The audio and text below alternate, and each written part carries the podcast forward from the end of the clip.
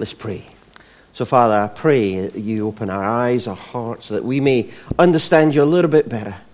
I, I pray this morning that my words will become your words. Um, Father, just, just help us to, to uh, hear that whisper from you. In your name, Amen. So, starting this new series on Trinity.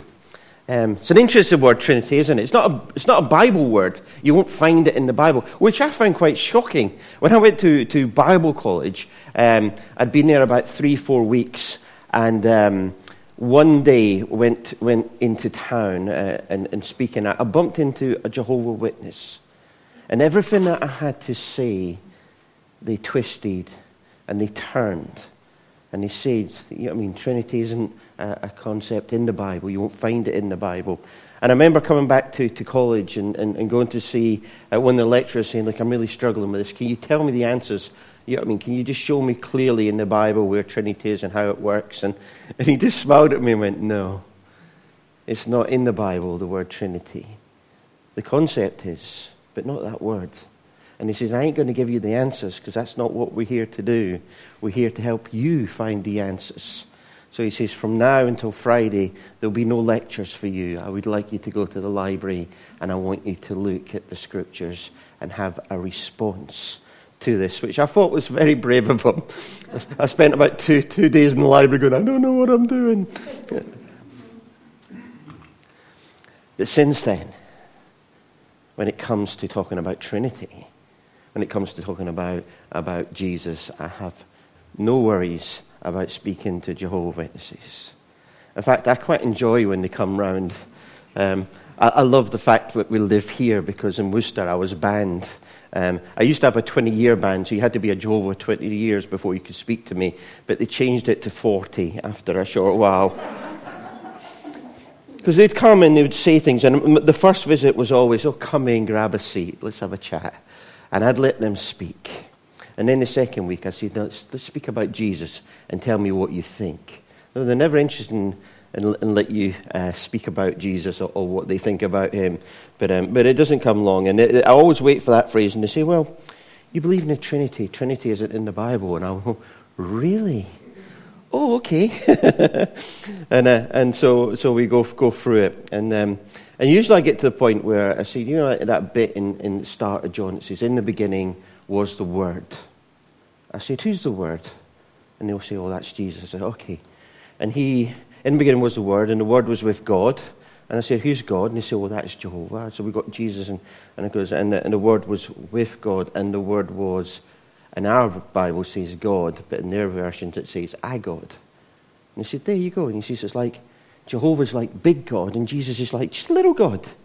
And I went, I'm sorry, but when I went to school, one plus one made two. And you said you only believe in one God. And they're like, yeah, yeah, but in, in the Bible it says that the, the devil's a God. I went, now we're up to three. And you said you only believed in one. and then I'd go through and then talk about how, how, how this concept of Trinity is actually all over the Bible. And it is right from the beginning. If you've got a Bible, turn with me to Genesis chapter 1.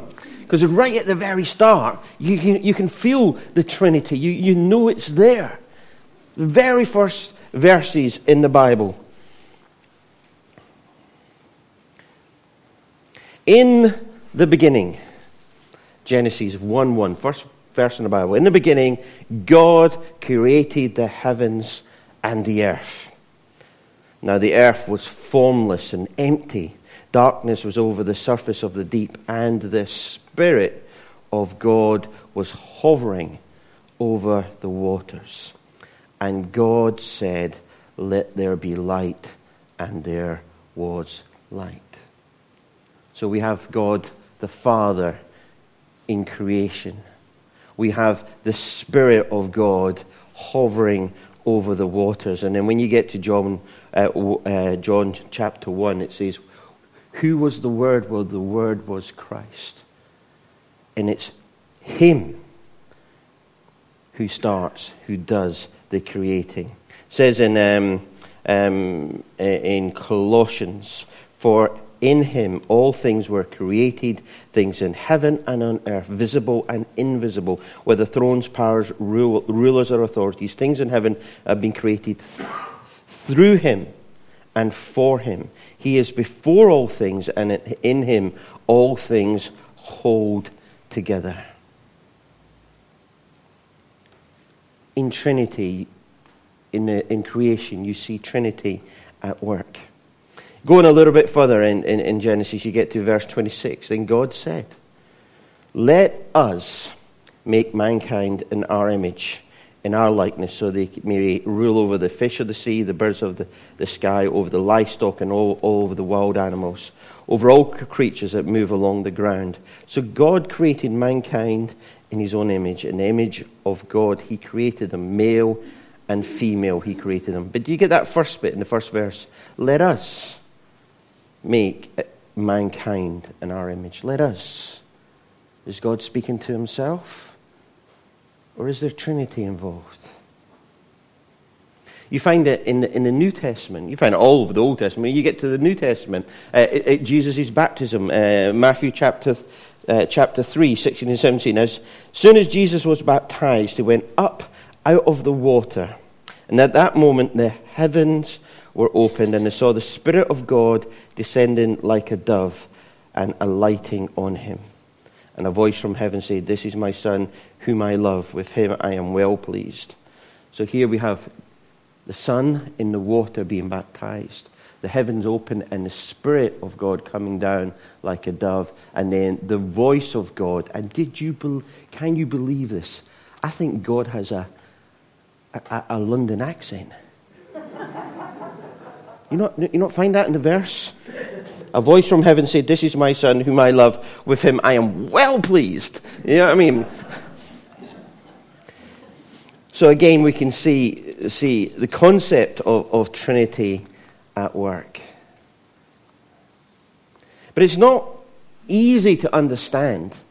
Um, I was speaking with Peter last night, and we were saying it's, it's not an easy concept to grasp. And we were speaking about creeds. Creeds can help us to understand that. So I had a good look last night, Peter, and I had a little look this morning, trying to find the best creed to look at uh, when it comes to Trinity. And uh, the Athan, Athan, I can't even say it, the Athanasian, Athanasian Creed is probably the best one. And this is what it says. Now, it's really simple, okay? So just listen, and then we won't have to speak about this anymore because it'll be nailed, okay? So that we, we worship one God in Trinity, and Trinity in unity, neither confounding the persons nor dividing the substance. For there is one person of the Father, another of the Son, another of the Holy Ghost. But the Godhead of the Father and of the Son and the Holy Ghost is all one. The glory equal, the majesty co equal, such as the Father is, such as the Son, such as the Holy Ghost. And it goes on for about another 10 verses. It's not, a, it's not an easy concept, but it's there. And we do need to understand it that our God is made up in three persons, and all are God. They, they, they're not subject to one another. It, and it's really important that we understand and that we, we worship God because we need that Trinity to work in our lives, in our faith.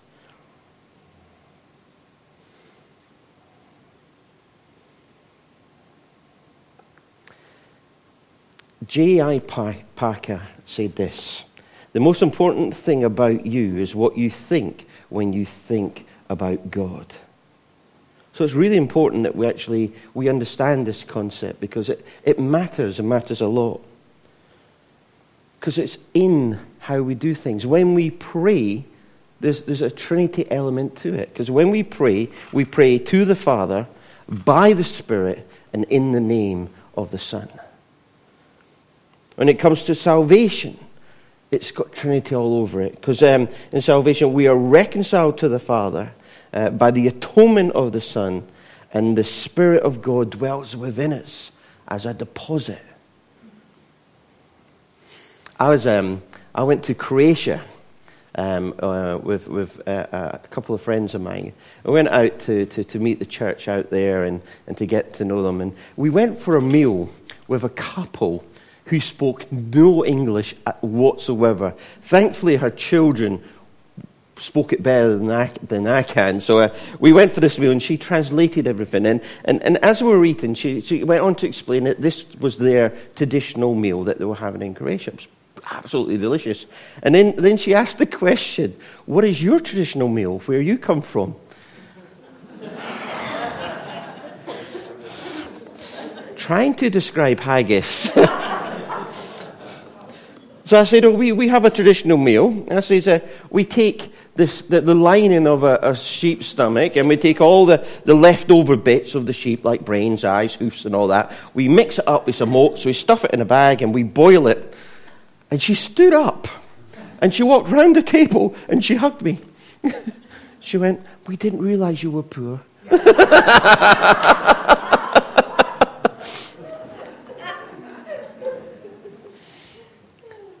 Sometimes it's hard to describe something when you've never seen it to the ex- extent where you, you know what I mean, that you know about it, but you've never seen it. Uh, so when Jesus came, when he came to describe God, no one had seen God, God the Father, like Jesus had. He was the only one who'd seen him. It says in, uh, uh, in John 1, it says this um, No one has ever seen God but the one and only Son, who himself God and is in the closest relationship with the Father, has made him known. So Jesus describes God, and he does it in the form of a story. And we all know the story as real matter is the prodigal son. Um, this, this is one of my favorite books. Um, I don't even know where I got this from, but it's been on my shelf for at least 30 years, and it's called The Story of the Prodigal Son. And it's a series of, um, of, of sermons done by five. There's seven sermons done by five uh, speakers uh, Moorhouse, Moody, Spurgeon, Aitken, and Talmage. And absolutely fantastic book. How seven sermons can be so different, but yet speak about the same thing. I can never get to this quality. So if, you're, if you get bored in five minutes, come and ask for the book. I'll just put it here. So Jesus uh, told a story, and he wanted, wanted people to understand what God was like. Because in the crowd, so people had traveled to see him. Uh, okay, and in the crowd, it was a mixed bag. I mean,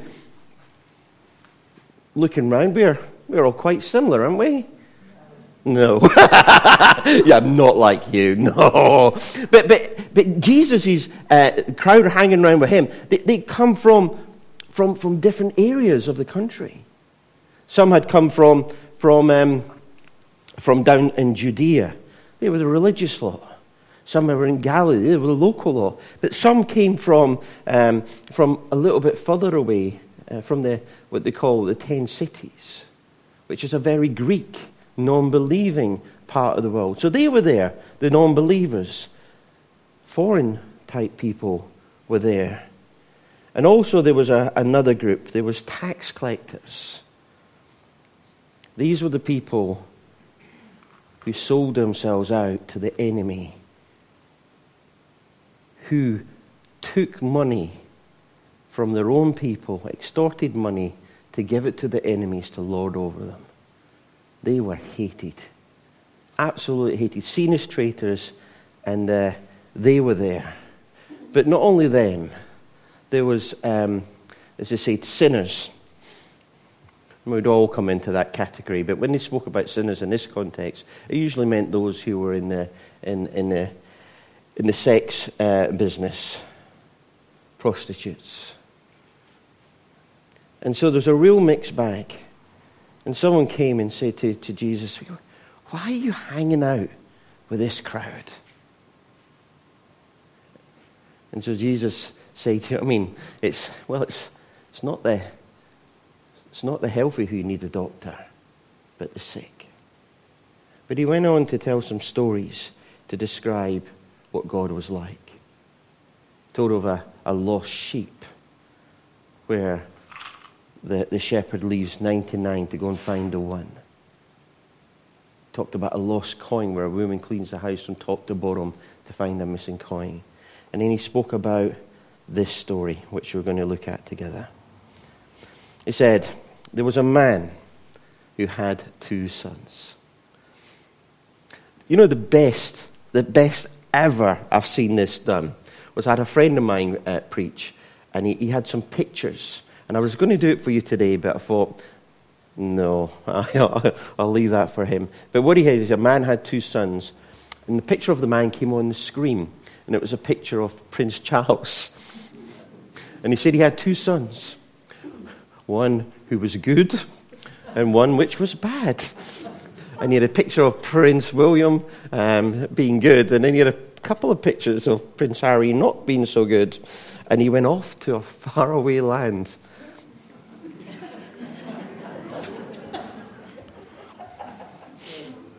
where he squandered. Anyway, um, there was a man who had two sons. The younger son said to his father, Father, give me my share of the estate. Basically, this younger son went up to his dad and says, One day you're going to die, and I'm going to get my inheritance.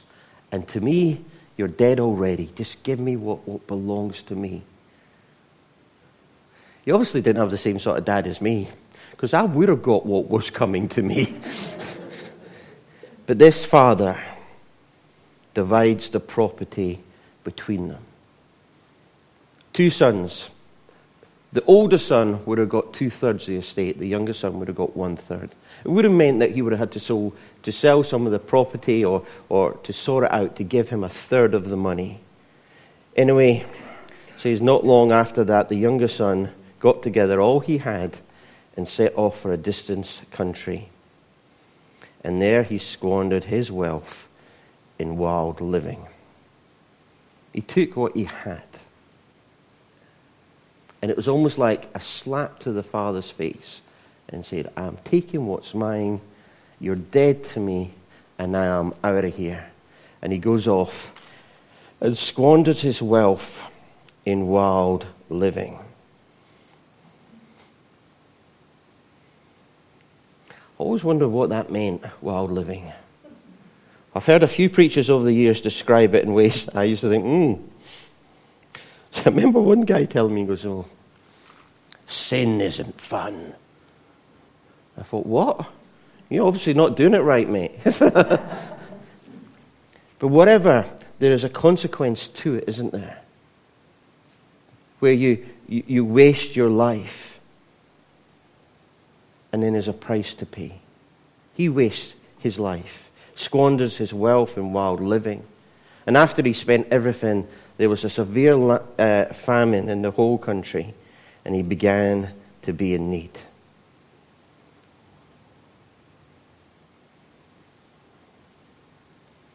Everything was gone. He's in need. All that money that he had, all that promise, it's gone all that hope that he imagined would change his life forever is gone. What about the dreams that you had? What you'd hoped to do? We used to, to sit in when I was in the youth group when I was a teenager, and our youth pastor came and he said, Write down what God is calling you to do. How are you going to change this world? And we all sat and wrote things. But I remember when we were reading them out, someone said, Well, I'm going to train as a doctor and I'm going to go to Africa and make a difference in this world. Some wrote other things like, you know what I mean, I'm going to look after children and give those who had no home a home. And everyone had something to say. About seven or eight years ago, I met up with my youth group and asked that question Did we do the dreams? Did we fulfill them? No. Life caught up and what they hoped to do never happened. He squandered his wealth in wild living. And he began to be in need. So he went and hired himself out to a citizen of the country who sent him to the fields to feed pigs. This is a shocking story if you're a Jew. This is as bad as it can get. This is like you've hit rock bottom. Everything you used to live for is gone, and now you're feeding the thing that you're told not to even go near. And he longed to fill his stomach with the pods the pigs were eating. But no one gave him nothing. Sitting there hungry, hoping, longing to eat what the pigs are eating. When he came to his senses, when he woke up to himself, how many of my father's hired servants have food to spare? And here I am starving to death. I will set out and go back to my father and say to him, Father, I have sinned against heaven and against you. I'm no longer worthy to be called your son. Make me like one of your hired servants. So he went up and went to his father. We all do this, don't we? When, you know what I mean? When you've got to apologize for something, you practice. You practice in the car on, the way, oh, I'm really sorry.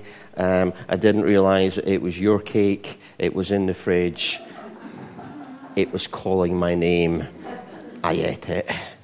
I was only going to have one slice. I'm sorry, I ate it all. Um, we, we, we, practice, and oh, you can see it in the son. His, his son is thinking, you know, here I am, I'm starving, but back home, back home. Oh, my dad looks after his servants. Back home, they, they all get something to eat. They all get looked after. Here I am, starving to death. But I wish I could go back home. I can't go home as a son, but I could go home as a worker. I wonder if my dad would take me on. So he got up and went to his father. Can you imagine what state he would have been in? Because he wouldn't have, he wouldn't have had like a chance to have a shower and change clothes. That didn't happen. He would have gone home from feeding pigs. Probably would have gone home smelling. This. But the father, oh, so, but while he was still a long way off, his father saw him, was filled with compassion for him, and he ran to his son, threw his arms around him, and kissed him. This story that Jesus tells wasn't originally his story. There was another story that was told very similar about a son, two sons, one went off to the wild living, and when he came back, it says the servants stoned him to death. Could you imagine? That's what they're expecting. All this crowd. Yep, he's going to cop it now. And then Jesus does what he does brilliantly takes a story, makes his own, and puts that twist on it. But while he was still a long way off, the father saw him. It means the father was looking for him.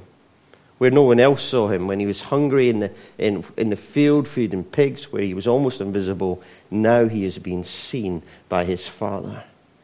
He was filled with compassion for him, and he ran. No one ran back then. This man was in charge, obviously, of a big farm. He had servants. He wouldn't have ran, but he did on this occasion lifted up his uh, whatever they wore, and off he ran up that lane. Didn't matter what it looked like. What mattered was his son was home. He threw his arms around him. Often wonder if those arms went around him, so if any servants tried to stone him, that him and the son would become one. And it would be hard to tell them apart. And he kissed them. smelly, stinking. He kissed them. Tony Campolo tells a story of a of a, a, man who's traveling from one part of America to another, and he he gets on the plane, and there's this little girl who's who's traveling by herself, and so the air students, uh, stewards have taken her to the plane. She gets put on the plane, and they look after her while she's on the plane. And she said she, she had a big bag of sweets, and all the way in that plane, she's stuffing her face with these sweets. And after a while, the air stewardess came up and goes, can, can we get you something to drink? She said, Oh, Coke. And she starts to drink Coke and stuff in her face with this. And you know what's going to happen? A little bit of turbulence of up and down and left to right. She was sick everywhere. And Tony Campolo, it was like down her dress, it was in her hair. And you see, the whole plane was like, ooh. And you see, that when they landed, the air stewardess took her off the plane and led her down towards the waiting family, and it was her daddy who was waiting. And St. Tony Campolo watched as he ran down the dad, scooped her up, spun around and kissed her. And he's like, Can you not smell what we can all smell? Love doesn't smell, love doesn't care. This was his son home. His son had come home. And he kissed him. The son said to him, goes into this practice speech Father, I've sinned against heaven and against you. I'm no longer worthy to be called your son. But the father said to his servants, Quick, bring the best robe. Whose do you think was the best robe in the house? It would have been his robe. He would have had the best robe. And he took off, or he gave, the servants took to him the best robe that belonged to the father, and they covered that smelly piggy boy in his cloak. Best cloak. And now he's covered by the Father.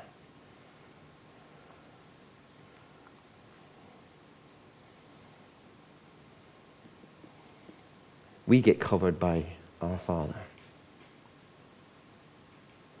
Says that, that when, when, when we gave our lives to Christ, we are clothed by the Father.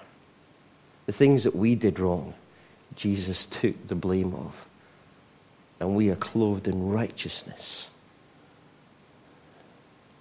There's a, a verse in Colossians 1. I'm just trying to see if it's in my notes. It says, it says, it says, look up yourself. Typical Thompson, you're not funny. Um, Colossians 1 22. You know when you get asked when you come here in the morning, say, how you doing? You all go, oh, we're fine. Okay, we're going to change that from now on, okay? Colossians 1 is going to change it as, for us forever. So when we ask, Colossians 1 uh, 22 says this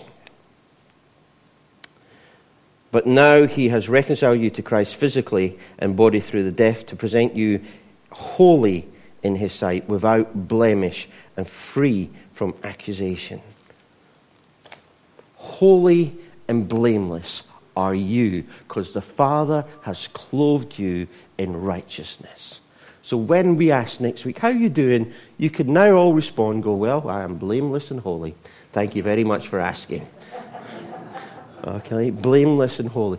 Why? Because the Father so loves us that He has clothed us with His presence. Quick, bring the best robe, put it on him, put a ring on his finger to show you him that everyone that he is my son, that he has my authority, that you know, like in the olden days where they would put in wax seals, it was all to show that he belonged to thing. He is no longer just anybody. He belongs to the, fa- uh, to the family.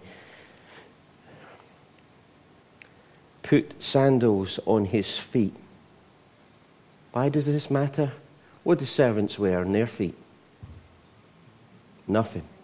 They don't wear shoes. Only sons wear shoes. No, you're not coming here to work for me. You're my son. You've come home. Bring the fatted calf and kill it. Let's have a feast and celebrate. For the son of mine was dead and is alive again. He was lost, but he is found. And so they began to celebrate. Meanwhile, the eldest son was out in the field. Who was the eldest son represented as? The Pharisees, the religious leaders, they were seen as the eldest. And they're out in the field, and when, the, when he came and heard the, the music and the dancing, he heard the dancing. That must have been some party, is all I'm saying. Um, and he called to his servants and asked him what was going on. Your brother has come home, he replied, and your father has killed the fatted calf because he has uh, him back safe and sound. The elder brother became angry and refused to go in. So his father went out and pleaded with him. Come on, we all have this, don't we? Mm, you're maybe not as Scottish as, as me, but uh, every wedding, someone falls out with someone. Uh, you know I mean, eh, it's like, oh, and someone usually has to go and solve it. It's usually the, you know I mean, the dad or the mom who will go out and go, Come on. I know she said that. She didn't mean it. Come on in. Let's, let's get this all fixed and sorted. And here is the father goes out to this son. All these years I've been slaving for you, and you never and never disobeyed your orders. Yet you never gave me even a young goat so I could celebrate with my friends. But when this son of yours, who squandered your property with prostitute, comes home, you kill the fatted calf for him. My son, the father said, You're always with me, and everything I have is yours. But we had to celebrate and be glad because this brother of yours was dead, is alive again. He was lost, and he is found. His father went out and pleaded with him, begged him, come back in, come in. You know, it doesn't take long to become religious and start to look down on people that aren't as perfect as what we are.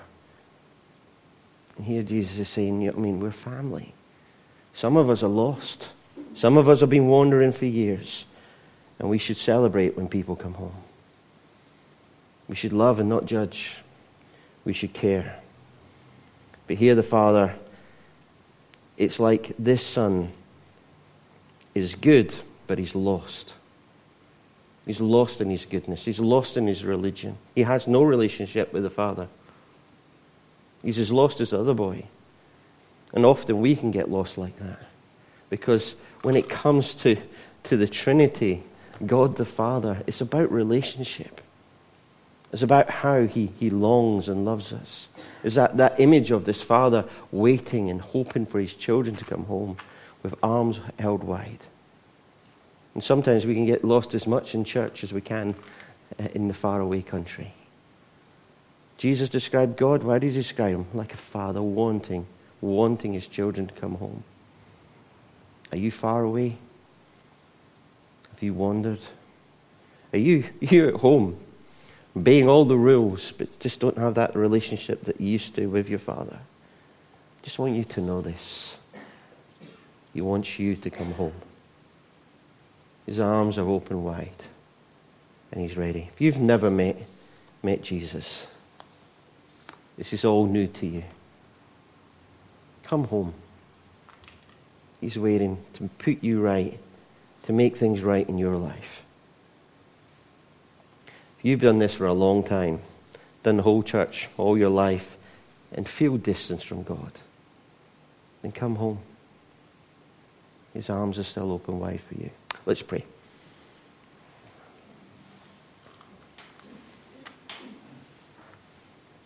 I love, Father, that that's, that's your description. A father who's waiting, hoping, longing for his children to come home, arms stretched wide. A father who sorts, sorts his kids out, who puts them right. A father who cares. Sometimes our fathers have influenced us on what we think of God, but God is the good Father. You are so good to us. Perfect Father. So may we come home. So bless us this day. In your name. Amen.